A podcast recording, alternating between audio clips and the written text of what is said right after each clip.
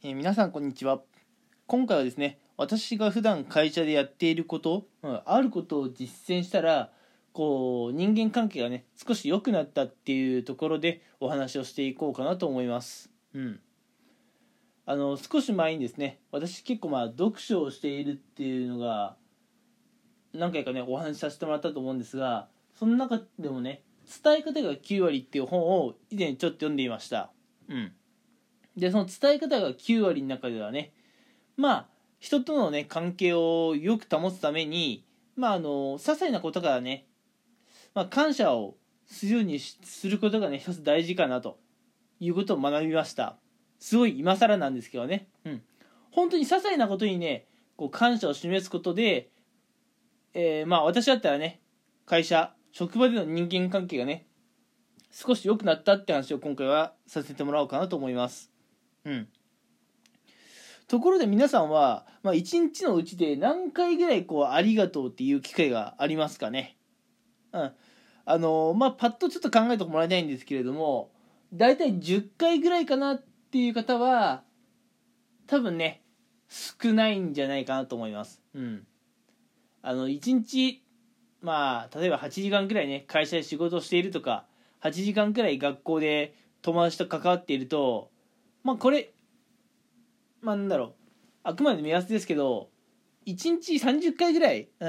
誰かにねありがとうを言う機会ってあると思うんですよ。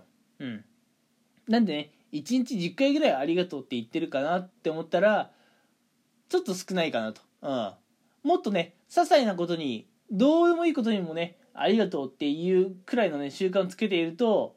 やっぱね自分の口からありがとうっていう回数はどんどん増えてくると思います。ですごいね今更というかね、これ大人というか子供にね向けて お話しするようなことがよくあるのかな。やっぱありがとうってすごい強い言葉だと思っていて、人って感謝されて悪い気持ちにはならないんですね。例えば仕事感謝されたら、ちょっとね嫌な仕事でもやってあげるか手伝ってあげるかってなりますし、感謝されると、また次もね低下してやってもいいかと、そういう風になるもんなんですね。たとえ忙しくても。なんでこのありがとうって言葉はマジで結構強力だと思っていて、私もね実際会社で結構ありがとうっていうのをね、ここまでありがとうって言うべきかなってちょっと自分でも思うくらいに言うようにしています最近は。普段だったらね仕事をお願いするときはこれをお願いしますっていうふうにお願いしてたんですけれども、最近は仕事をね、お願いするときは誰々さんいつもお疲れ様です、いつもね頑張ってくれてありがとうございます、ところでちょっとこの仕事をお願いしたいんですけれどもみたいなね、何かしらありがとうをね、述べる、機会とかねそういうものを見つけています。まず普段ね仕事を頑張ってくれてありがとう、で普段ね忙しいところ申し訳ないんだけどこの仕事お願いできないですかと、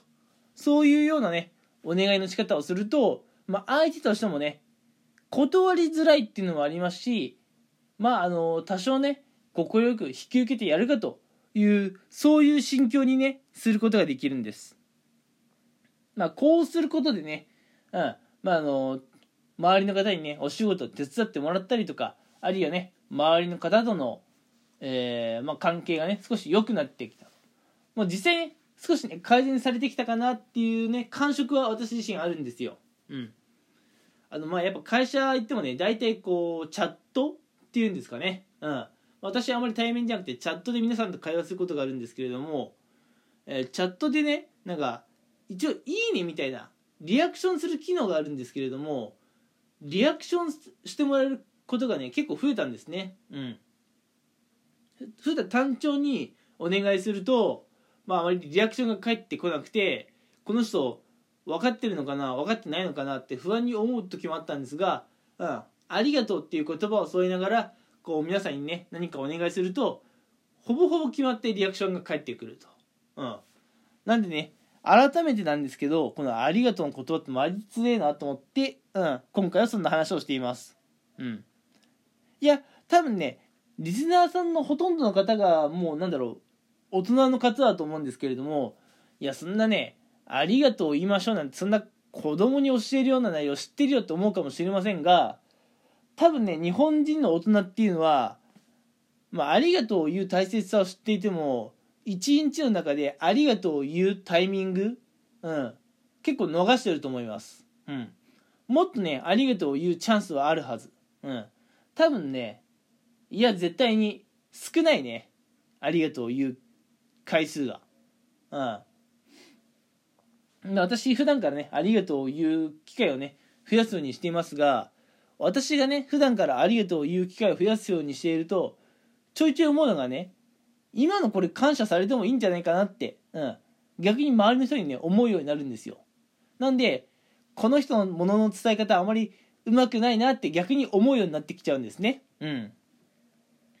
なんで、結局何が言いたいかっていうと、ありがとうをね、極めると、こう人間関係も良くなってきますし、私のことを例にとると、こう仕事でね、いろんな人からね、手伝ってもらえる支援をね、していただけるようになってきたと、実際こういう感触があるっていう、そういうお話をさせていただきました。なのでね、皆さんももっとね、こう些細なことからありがとうをね、言う習慣、そういうものをね、作っていくと、より生きやすい環境を作れるんじゃないかなと思います。はい、それではね、今回はこの辺にしておきたいと思います。聞いてくれてありがとうございました。